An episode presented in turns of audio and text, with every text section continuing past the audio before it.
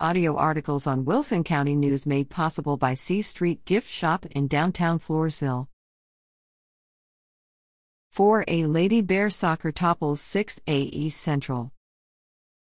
Bolstered by an impressive performance from junior Skylar Sandoval, the La Vernia Lady Bear soccer team overwhelmed the East Central Hornets 3 0 January 26 in dominating fashion.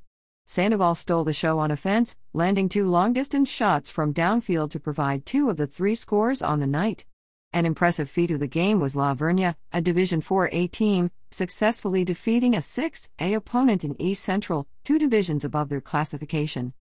It was a great showing, said La Vernia head girls soccer coach Samara Weinstein. We are a 4A team that played a 6A team, we played well in the first half. This win on an overcast Friday evening gives the Lady Bears much needed momentum for the team moving forward this season. The match provided necessary growth for La Vernia as a team. When asked about her evaluation of the game, Weinstein said, We put goals in from long shots, which we haven't done all season. I'm really pleased with where we are sitting right now as far as being prepared for district play to start next week, she added.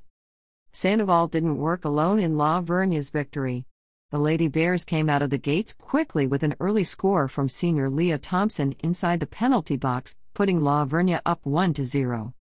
The Lady Bears extended their lead when Sandoval notched her first goal from long range, intercepting a pass from East Central's attempt to clear the ball.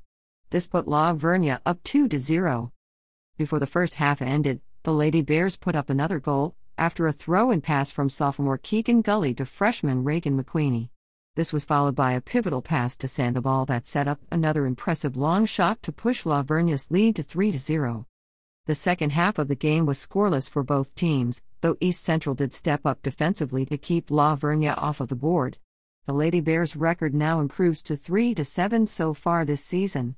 In total, La Vernia accounted for 36 shots on the goal for Friday's game. Defensively, La Vernia did an excellent job of marking defenders to prevent shots on the goal. East Central was only able to effectively attempt four shots on the goal in the entire match. Lady Bear goalie Elena Couch highlighted the defensive effort with two saves. When asked who stood out in the game, Weinstein complimented her whole team. It's a team effort, it's been a process to get them to work together as a team, and it's starting to show, she said.